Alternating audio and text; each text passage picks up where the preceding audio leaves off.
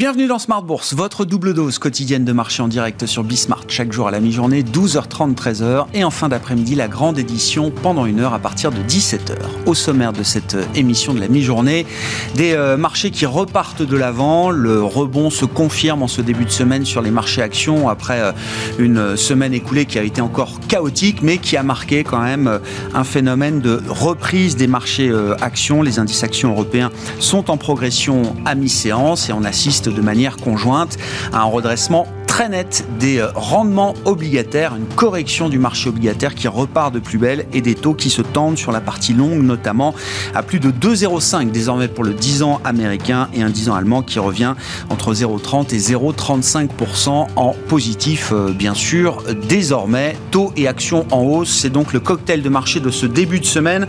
Semaine qui sera marquée par de nombreuses réunions de banques centrales. Après celle de la BCE la semaine dernière, le marché sera évidemment focalisé sur la première hausse de taux de la Fed qui sera délivrée sans aucun doute ce mercredi. 25 points de base très probablement. La question c'est de savoir. Et ensuite, quelle sera la forward guidance euh, délivrée par Jérôme Powell mercredi soir à l'issue d'une première hausse de taux de la Réserve fédérale américaine? Nous en parlerons d'ici quelques minutes avec Thomas Kosterg, économiste senior US de Pictet Wealth Management. Et puis, euh, dans le même temps, nous aurons également une réunion de la Banque centrale chinoise à rebours des banques centrales occidentales qui pourrait bien, dès demain, annoncer un nouvel assouplissement de sa politique monétaire, ce qui serait la deuxième baisse de taux depuis le début de cette année 2022 en Chine. Voilà pour euh, les sujets de la semaine avec euh, un 19e jour de conflit euh, en Ukraine, une intensité militaire toujours très forte sur le terrain et puis dans les nouvelles à surveiller également le retour du Covid, en tout cas le retour de mesures sanitaires strictes en Chine. On l'a vu avec un lockdown qui a été mis en place dans la ville de Shenzhen et qui concerne euh, près d'une vingtaine de millions d'habitants aujourd'hui. Shenzhen qui est par ailleurs un port majeur de distribution du commerce mondial. Et puis euh, le plan de trading, évidemment, comme chaque lundi à 12h30. Sur le plan technique, ce sera une semaine euh, importante puisque nous aurons vendredi l'échéance trimestrielle des produits dérivés, notamment du futur CAC pour le mois de mars qui expirera ce vendredi à 16h. Et Romain Dobry sera évidemment en plateau avec nous pour cette demi-heure.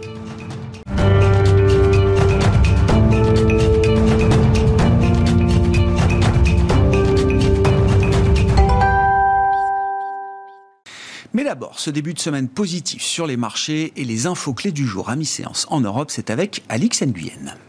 Le CAC et l'ensemble des places européennes optent pour du vert à la mi-journée. Le marché se trouve momentanément porté par l'espoir lié aux négociations entre Russes et Ukrainiens, mais aussi par la baisse des cours du pétrole dont bénéficient les actions, et ce, malgré la poursuite des combats. Les responsables ukrainiens ont confirmé la tenue ce matin d'une vidéoconférence avec leurs homologues russes. On relève aussi que les effets des sanctions occidentales à l'encontre de la Russie se font d'ores et déjà et qu'un défaut du pays sur sa dette est redouté. À noter que Moscou doit procéder cette semaine au versement de coupons obligataires. Dans le même temps, deux hauts responsables américains et chinois se rencontrent aujourd'hui à Rome. La Maison-Blanche s'inquiète d'une éventuelle assistance de Pékin à Moscou. Les marchés de taux et de devises se préparent aux réunions de politique monétaire des prochains jours aux États-Unis, au Royaume-Uni et au Japon, à commencer par la Fed qui statuera sur ses taux d'intérêt mercredi. Sur le plan des valeurs à suivre, financières et automobiles sont à nouveau les favorites. BNP Paribas, Crédit Agricole et Société Générale sont en hausse. Idem pour l'assureur Crédit Coface dont le titre bondit. Du vert aussi pour Stellantis et Valeo. A contrario, EDF recule. L'électricien abaisse à nouveau fortement ses prévisions financières du fait de problèmes de corrosion de son parc nucléaire, mais aussi en raison du volume d'électricité que l'État le force à vendre à bas prix. Les valeurs du luxe souffrent aussi, c'est le cas d'LVMH et Kering. Le secteur fait les frais de la décision des autorités chinoises de confiner totalement les 17,5 millions d'habitants de la ville de Shenzhen pour au moins une semaine. Et puis euh, Foxconn, le fournisseur d'Apple, a pour sa part annoncé l'arrêt total de sa production dans ses usines implantées dans la région. Alex Nguyen avec nous chaque jour à 12h30 et 17h dans Smart sur Bismart.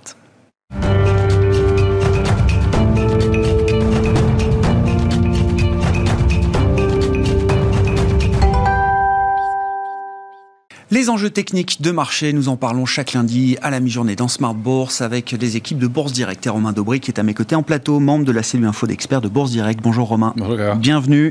Euh, bon, euh, des marchés euh, volatiles. La volatilité ne faiblit pas depuis le début du conflit en, Ukraine il y a 19 jours maintenant. Semaine d'échéance importante, une échéance trimestrielle ce vendredi pour différents produits dérivés et contrats futurs sur, sur indice. Et puis, l'idée d'un rebond peut-être, euh, Romain. Qu'est-ce qu'on peut dire de la situation et du positionnement des investisseurs en ce début de semaine? Euh, à court terme, il y a un peu de mieux, en effet. Euh, effectivement, à l'approche, à l'entame d'une semaine d'échéance sur les marchés dérivés, effectivement, un peu moins de pression baissière depuis, depuis le gros rebond qu'on a connu mercredi dernier, avec donc sur une position globale, si on estime le, point de, déclenchement du, mouvement baissier récent, hein, pas de la séquence baissière totale, mais aux alentours de 5920 points, on a construit à partir de là 51 000 contrats futurs dans le mouvement baissier. On l'a clôturé depuis 18 000 par solde. Euh, donc ça laisse encore pas mal de, contrats ouverts euh, euh, et, les, vendeurs ont toujours la main. Mais effectivement, cette diminution de la pression baissière qu'on constate jour après jour dans un marché qui est en train de stabiliser plus que de, mm. rebondir vivement. on crée des, écarts avec beaucoup de volatilité, mais des schémas qui restent très très techniques. Hein, des zones sur l'indice parisien qu'on a bien identifié maintenant et des opérateurs qui reprennent un tout petit peu de, risque, notamment du côté des, des couvertures dans les portefeuilles, où on avait des portefeuilles extrêmement couverts. Il était déjà un peu dans le mouvement de baisse qui limitait l'accélération baissière.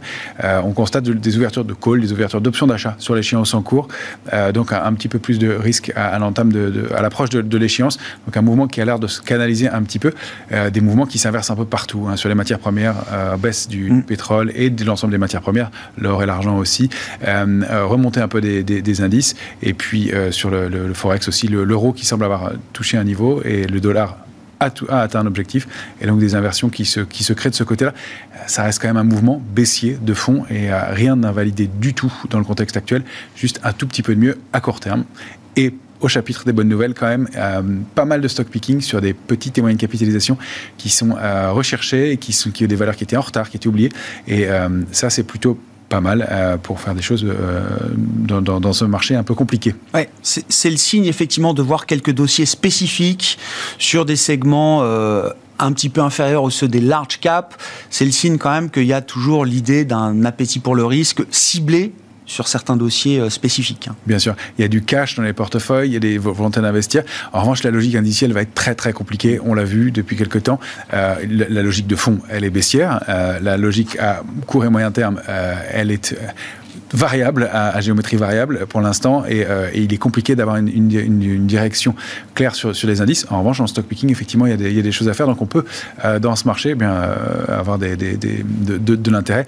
maintenant, sur les, sur les grands indices, on est, on, est, on est chahuté, et on risque de l'être encore pendant quelques temps, même s'il y a quelques périodes courtes d'accalmie si on regarde justement les grands indices, une des questions qui est posée aujourd'hui aux investisseurs, c'est de savoir quels sont les enjeux sur le marché américain.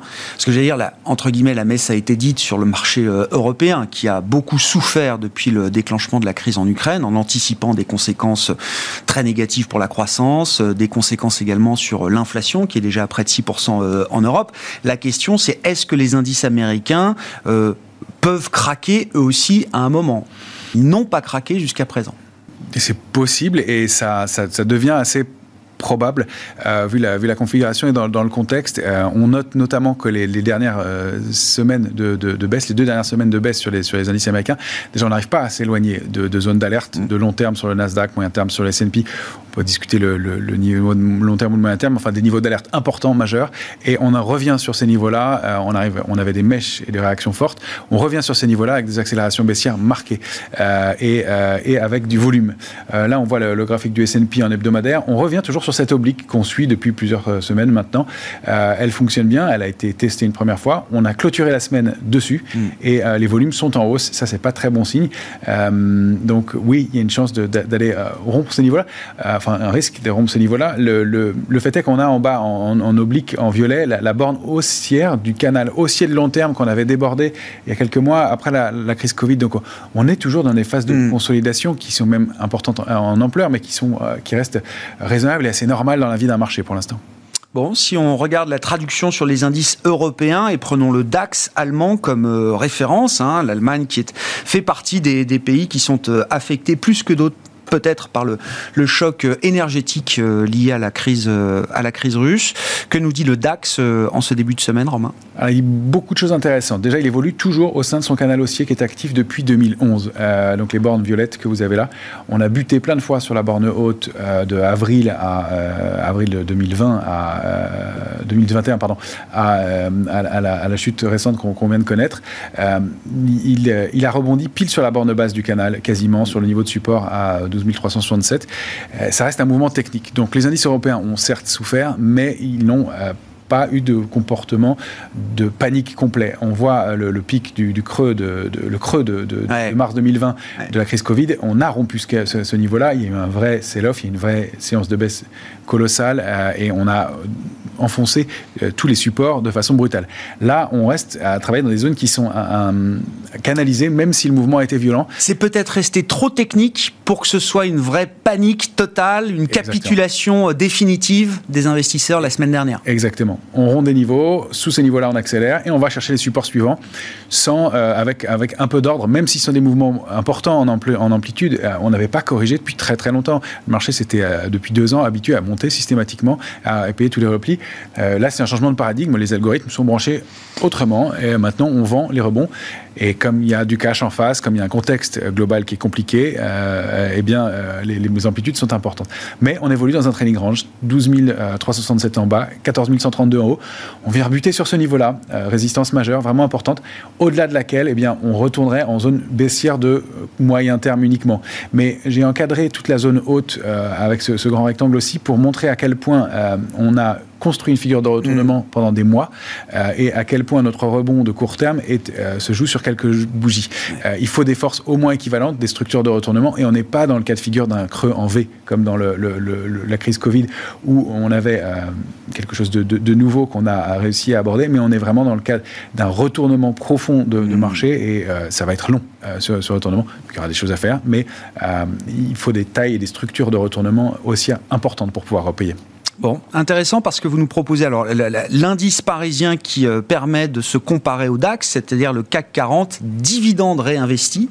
Euh, et, là, on voit, aussi cette euh, structure. Enfin, on, est en train de, s'affaiblir euh, très nettement, euh, pour le coup. Très nettement. On retrouve notre canal haussier de long terme, en violet, actif depuis 2011 aussi. Hein, C'est le, rebond et les suites de la, crise des, des, subprimes, après lequel on a construit ce grand canal. Et puis, on a eu cette accélération post-Covid avec ce, canal haussier de court terme, enfin, qui est devenu moyen et long terme, en noir qu'on a rompu. Et là, on est précisément dans, au, au, au, au, niveau de la borne haute du canal haussier de long terme sur le, CAC 40, donc dividende réinvesti, euh, dans un grand trading range, euh, à nouveau, 16 623 en bas, 18 970 en haut, euh, et pile autour ce matin de la borne haute de ce canal haussier. Donc, est-ce qu'on va pouvoir rebondir à court terme? C'est toujours l'enjeu, et avoir la force d'aller chercher peut-être la borne haute, mais probablement pour rebaisser ensuite. Si on a peut-être vu les points bas, on risque de les retester ou euh, au mieux d'évoluer de, de, de, façon latérale pendant un certain temps. Mais on, on voit qu'on est à des, à des, niveaux charnières et surtout à des niveaux de retracement qui ne sont pas extraordinaires compte tenu du, du mouvement global qu'on a connu de, de, rebond, ne serait-ce que depuis la crise Covid et puis de, depuis, le, le, le, depuis, depuis une quinzaine d'années maintenant. Donc on, on, dit que tous les mouvements boursiers doivent être retracés entre 50 et 60% C'est souvent le cas. Là, on est entre 38, 20 et 50% euh, sur la plupart des indices. Donc euh, c'est un mouvement qui, qui est probablement pas terminé, même si à court terme il y a des, opportunités. Mmh. Justement, là, si on zoome sur le, futur CAC, donc le futur CAC de mars, hein, qui arrivera à échéance ce vendredi, on le rappelle, échéance euh, trimestrielle, quels sont les enjeux techniques euh, immédiats et qu'est-ce qu'on peut dire d'une éventuelle poursuite à court terme du mouvement de, alors vous dites stabilisation plutôt que rebond d'ailleurs, Romain oui, on, on, on, arrête de baisser dans un grand mouvement très baissier. Là, on a zoomé effectivement, donc c'est moins flagrant. Encore qu'on voit bien le, le, la, la, séquence baissière à gauche de, de l'écran, qui est très canalisée d'ailleurs elle aussi. Là, on est en train d'essayer de construire un petit canal haussier de rebond. Euh, c'est un signe d'harmonie, donc c'est plutôt un, un, signe de marché qui est euh, toujours technique dans un grand trading range qu'on a pu euh, éprouver jeudi dernier, vendredi dernier, mm -hmm. en touchant précisément la borne basse, 6166,5 en bas, 6456,5 en haut. On a testé les bornes de façon extrêmement précise euh, et ce sont des, zones d'intérêt importantes. Si on passe un niveau ou l'autre, on va pouvoir accélérer dans des proportions équivalentes. À la hausse, ça, ça c'est possible sur une détente, sur des, annonces importantes, mais la, la, zone 6456-6542 va être vraiment cruciale à réussir à déborder sur une ou deux clôtures pour pouvoir retourner dans ces cas-là uniquement en zone de neutralité, enfin de, baisse de moyen terme. On n'est même pas dans une zone haussière. Alors ça reste un canal haussier de très court terme, de court terme, mais euh, c'est euh, pour neutraliser des, niveaux de baisse importants. En revanche, si on repasse sous 6166, 6112 peut-être, euh, là l'accélération baissière va se former à nouveau et on risque d'aller chercher les points bas assez rapidement, peut-être aux alentours de 6000. Mais on, on est dans un marché fragile, on n'a pas de grosse structure de retournement, même si quelque chose se met en place depuis quelques jours. Une autre manière de montrer les enjeux, alors euh, pour revenir sur des, perspectives, euh, des horizons de temps un peu plus, euh, un peu plus longs, c'est l'indice italien le MIB 40. Alors là, vous avez repris une série très très longue avec une unité de temps mensuelle qui montre bien effectivement qu'on est sur des phases et, des moments de marché historique, hein, euh, si on prend cet indice italien comme référence. C'est ça, c'est important ce qui s'est produit, cette rupture hein, de 24 080 points sur le, sur le MIB. L'indice italien, on l'avait regardé quelques fois et on, était, constatait le débordement de, cette zone de 24 080 qui est un niveau qui a été testé en 2008, euh, en 2015, en 2018, en 2020 et euh, qu'on a réussi à déborder en 2021. Enfin, on pensait que c'était euh, acquis, ouais. rien n'est acquis sur les marchés, mais que c'était un, niveau, un palier important, et on retourne dans cette zone et dans ce trading range-là. Euh, C'est-à-dire que voilà, les conséquences sont lourdes et que le, le, le, le marché est plombé probablement pour un certain temps, même si, euh, encore une fois, il y a des, choses à faire en, plus court. On voit qu'il y a des secteurs qui bougent un petit peu. Il n'y a pas de changement majeur dans la logique sectorielle, mais euh, euh, CRB, donc les matières premières, tout ce qui est lié aux énergies, énergie nouvelle a, vraiment le vent en poupe. Oil and gas, évidemment, toutes les valeurs liées. Les ressources de base qui sont un peu mitigées, mais qui, qui, restent un secteur fort intéressant. Et puis, il y a quatre secteurs qui ressortent un peu de cette semaine. C'est la finance, on l'évoquait en introduction, l'industrie, alors cinq, pardon, la santé, la construction et les médias qui surperforme un peu. Alors ça ne veut pas dire qu'il faut se jeter sur ces indices-là, vous l'avez compris, sur ces secteurs-là, mais ça fait partie des secteurs qu'on peut regarder et au sein desquels il peut se passer quelque, quelque chose et, aller chercher des valeurs, faire du stop picking à l'intérieur de ces, de ces valeurs-là. Et puis il y a beaucoup de valeurs en retard aussi qui, qui présentent un certain intérêt. Euh, récemment, difficile de toutes les citer, mais il y, en a pas mal. On a vu des très belles réactions sur Ruby, euh, qui était oubliée depuis 2018, euh, mmh. elle baisse elle depuis 2018, qui est une, très belle valeur qui a l'air de retrouver de, de, de l'intérêt de la part des investisseurs. Oui, Ruby qui fut un temps a été une darling du marché pendant euh, pendant, des années, un acteur euh, du secteur euh, pétrolier, du stockage notamment, Ruby, côté bien sûr à Paris. Un mot rapide de l'indice dollar pour terminer, et puis nous enchaînerons avec Thomas dans un instant pour évoquer la Fed qui se réunit cette semaine. Évidemment, ce sera un des points clés majeurs de, des prochains jours. Le dollar qui a touché son objectif hein, d'une figure de retournement, toujours au sein d'un canal haussier de moyen terme, donc à 99,10 sur, le, produit, et qui est bien pourrait marquer un petit temps d'arrêt à nouveau et peut-être un temps d'arrêt, donc à l'inverse sur l'euro, qui vient de toucher son support aux alentours de 1,08, euh, euh, qui est un niveau important. Donc peut-être un petit rebond à court terme dans une tendance qui reste, enfin pour l'euro, mais dans une tendance qui reste baissière sur le fond sur fond de réunion de Banque centrale. La BCE a communiqué la semaine dernière et nous attendrons euh, la Fed d'ici mercredi soir. Merci beaucoup Romain. Romain Dobré avec nous chaque lundi à 12h30 pour le plan de trading et nous le retrouverons également ce vendredi pour l'échéance trimestrielle. Rendez-vous avec les trois sorciers de Smart Bourse ce vendredi donc à 17h.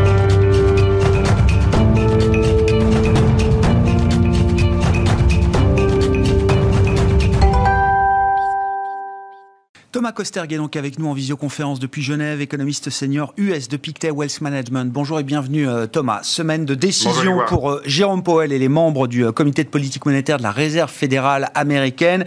Qu'est-ce qu'on peut dire du tableau de bord des membres de la Fed à ce stade? Qu'est-ce qu'on attend en termes de décision? Qu'est-ce qu'on attend en termes de nouveaux scénarios économiques peut-être? En tout cas, on aura les nouvelles projections économiques du staff de la Fed. Et puis en matière de forward guidance, après la première hausse de taux, quel va être le message délivré pour la suite par euh, Jérôme Powell ce mercredi. Tout à fait. Alors, il y a vraiment trois choses à, regarder euh, lors de, la décision euh, mercredi. La première chose, c'est bien la décision de hausse de taux elle-même. Est-ce que ça sera 25 points de base ou 50 points de base? On, semble quand même s'acheminer vers une hausse de taux de 25 points de base. Hein.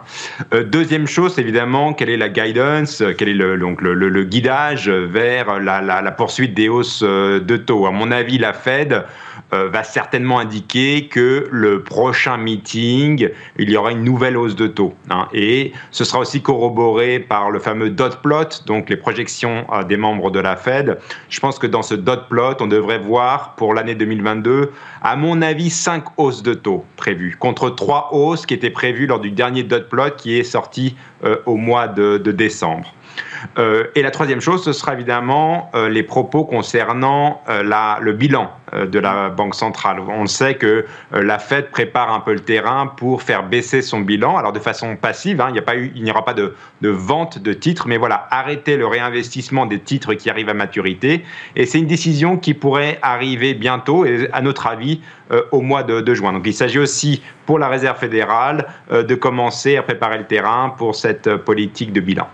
Ce qui est intéressant, euh, Thomas, et qui est euh, un peu nouveau par rapport euh, bah, aux réunions que la Fed pouvait tenir en fin d'année dernière, au mois de décembre par exemple, c'est que les conditions financières, comme on dit, se sont quand même nettement resserrées depuis le, début de l'année, le marché anticipant la politique plus restrictive de la Fed, et puis le marché prenant acte également alors d'une exacerbation du choc inflationniste à travers les matières premières en général, en conséquence bien sûr de la, de la crise russe. Il faut quand même, j'imagine, pour un banquier central, Jérôme Poel, tenir compte du resserrement des conditions euh, financières qui a déjà euh, eu lieu quand on essaye d'équilibrer le, le budget de hausse de taux qu'on prévoit euh, pour cette année. Oui, hein, tout à fait. Donc, euh, la, crise ukrainienne va mener donc à une hausse de l'inflation, y compris dans les prévisions de la, Réserve fédérale. Hein. Donc, on a une hausse évidemment euh, du pétrole, mais aussi des, autres matières euh, premières. Mais en effet, dans une fonction de réaction normale type Taylor Rule, ça voudrait dire plus de hausse de, de taux. or, on se rend compte que la Fed a quand même, elle garde un œil sur ces fameuses conditions financières, notamment les écarts de taux de crédit qui, qui augmentent. Et donc, ça, c'est un resserrement qui a déjà lieu. Et donc, net net euh, entre le resserrement des conditions financières et la hausse de l'inflation, net, net, en fait, ça veut dire que la Fed ne, devrait pas changer beaucoup en termes euh, de, de, hausse de taux d'intérêt. Par exemple, si on passe de 3 hausses prévues à 5, c'est pas immense par rapport à une inflation qui, je le rappelle, s'approche de 8% euh, à l'heure actuelle aux, aux États-Unis. Mais là où je voudrais conclure, c'est de dire que ce qui est très important pour la Réserve fédérale, c'est la courbe des taux. Hein. Et ce qu'on voit, le message de la courbe des taux, et au final, moi je pense que la Réserve fédérale reste très apeurée par cette courbe de taux. La courbe de taux, notamment la différence entre le taux à 10 ans et le taux à 2 ans, euh, devient très faible. Hein. Donc on s'approche, euh, alors on n'est pas encore à zéro, mais on s'y approche de façon très rapide. Et ça, ça met quand même une pression supplémentaire pour la Fed. Et à mon avis, ça, ça, ça empêche à la Fed d'être vraiment hawkish. Bah oui, parce que derrière l'aplatissement de la courbe des taux, comme vous le dites, euh, Thomas, il y a l'idée, euh, l'idée de la récession. Est-ce que c'est une conversation qu'il faut démarrer euh, aujourd'hui, et je parle bien de l'économie euh, américaine. Alors on voit avec des indicateurs en temps réel que le premier trimestre en termes de croissance risque d'être assez faible euh, aux États-Unis, mais qu'est-ce qu'on peut dire quand même de la résilience de la demande américaine, du consommateur américain face à ce choc inflationniste qui n'en finit plus de, de grandir? Encore une fois, est-ce que la conversation autour de l'idée de la récession est une conversation qu'il faut débuter aujourd'hui? Alors, je pense que c'est un peu trop tôt. Hein. Les indicateurs techniques de récession qu'on peut regarder, notamment, moi j'aime beaucoup hein, les, euh, les, inscriptions hebdomadaires au chômage, Initial Jobless Claims, et on sent que, enfin, on voit que les, les inscriptions hebdomadaires au chômage restent très faibles. On n'a pas de signe d'une de, de, perte de vitesse de l'économie américaine. Et deuxième point, c'est que le consommateur américain, et là d'ailleurs ce serait mon point le plus, le plus principal ici, c'est qu'on va dans ce choc euh, des matières premières avec un consommateur qui était en bonne santé, voire même en trop bonne santé. Mmh. Donc quelque part, on, on retire un peu de, de demande excédentaire hein, dans l'économie américaine, ce qui n'est pas tout à fait le cas en Europe. En Europe, on avait moins cette, cette, demande excédentaire euh, dans, dans l'économie. Donc bref, aux États-Unis, on va euh, dans, cette, dans ce choc un peu énergétique avec un consommateur qui va euh, très bien. et ça, c'est quand même important. On va dans ce choc avec, dans une position de force. Donc le, le scénario, ça reste que le, oui, le consommateur va en partie souffrir de ce choc énergétique. Euh, mais voilà, il a, il a des réserves, on a encore de l'épargne accumulée. Euh, on, se souvient des fameux 1500 milliards de dollars d'épargne. Alors certes, tout ne sera pas dépensé cette année, mais ça aide pour le choc. Et deuxième chose, on voit quand même que la carte de crédit commence à, toujours bien tourner. Et ça, ça peut aussi aider à, supporter les, les, les revenus. Et troisième chose, c'est qu'en fait, on se rend compte que euh, les salaires, euh, les salaires dans les catégories plus basses de la population en fait sont en, forte hausse, voire même battent les niveaux d'inflation. Dans les services, on parle sur des hausses de salaire de 8 à 10% Donc en fait, on est bien au-dessus de l'inflation. Bref, tous ces éléments mis bout à bout font penser qu'on peut toujours avoir un consommateur qui reste résilient malgré les défis. Comment vous regardez sur, alors peut-être des horizons euh, de, long terme aujourd'hui, euh, Thomas, mais encore une fois, les conséquences de cette euh, crise russe ou de cette guerre menée par la Russie en Ukraine, d'un point de vue américain N'oublions pas que l'affrontement euh, séculaire pour les États-Unis, c'est celui face à la Chine. Et on voit d'ailleurs que cet affrontement ne faiblit pas. On a aujourd'hui un risque de voir des euh, sociétés chinoises qui sont également cotées, par exemple, sur le marché américain, être délistées du New York Stock Exchange ou du euh, Nasdaq demain. Et ça provoque d'ailleurs des réactions de marché très fortes sur ces compagnies chinoises qui peuvent être cotées aux, États-Unis. Ça, c'est un exemple parmi d'autres de cet affrontement séculaire entre la Chine et les, États-Unis. Est-ce que cette guerre US-China, elle est exacerbée aujourd'hui par la crise euh, russe. Et, qu'est-ce que les conséquences de la crise russe euh, peuvent avoir également sur la relation Chine-États-Unis demain? Oui, alors ça c'est la vraie, euh, la vraie question. Mais en effet, hein, je pense que la Chine est, vraiment le, grand sujet, euh, voire même plus que, que la Russie euh, elle-même. Évidemment, en plus, il y a aujourd'hui, par exemple, ce, ce, cette rencontre entre la Chine et les États-Unis à Rome, entre, avec le, notamment le conseiller à la sécurité nationale, Jack Sullivan. donc là, il y a un point, hein, puisque évidemment, les États-Unis demandent à la Chine hein, de ne, pas contrecarrer l'utilisation des sanctions américaines. Je pense qu'aux États-Unis, il y a aussi d'ailleurs ce débat sur l'utilisation du dollar hein, comme euh, potentiel outil de guerre économique, hein, puisque évidemment le fait marquant quand même de ces derniers jours, ça a été le gel des avoirs de la Banque centrale russe. et évidemment, ça, ça quand même pose beaucoup de questions. sur l'avenir de ce fameux système monétaire mondial mis en place à, Bretton Woods et le rôle du, du, dollar et en particulier le message que ça envoie à la Chine. Je rappelle que la Chine euh, au niveau officiel à plus de 1000 milliards de dollars de réserves de change euh, en, dollars hein, dans la titre de dette euh, américaine. Donc voilà, il y a quand même beaucoup de questions sous-jacentes qui sont posées par ce conflit en, Ukraine et aussi par les représailles du côté européen évidemment et du côté américain surtout en particulier au niveau de la guerre économique et du dollar. Merci beaucoup Thomas. Merci pour cet euh, éclairage précieux sur la situation de l'économie américaine dans ce monde en, crise, euh, en crise permanente euh, aujourd'hui et une Fed qui va délivrer sa première hausse de taux ce mercredi sans aucun doute. La question étant de savoir quelle va être la teneur du message qui accompagnera cette hausse de taux et quels seront les, éléments de, guidage pour la suite qui seront offerts aux investisseurs. Thomas Coster qui est avec nous en visioconférence depuis Genève, senior économiste US chez Pictet Wealth Management. Voilà pour cette édition Smart Bourse de la mi-journée. Nous nous retrouvons en fin d'après-midi à 17h en direct sur Bismart.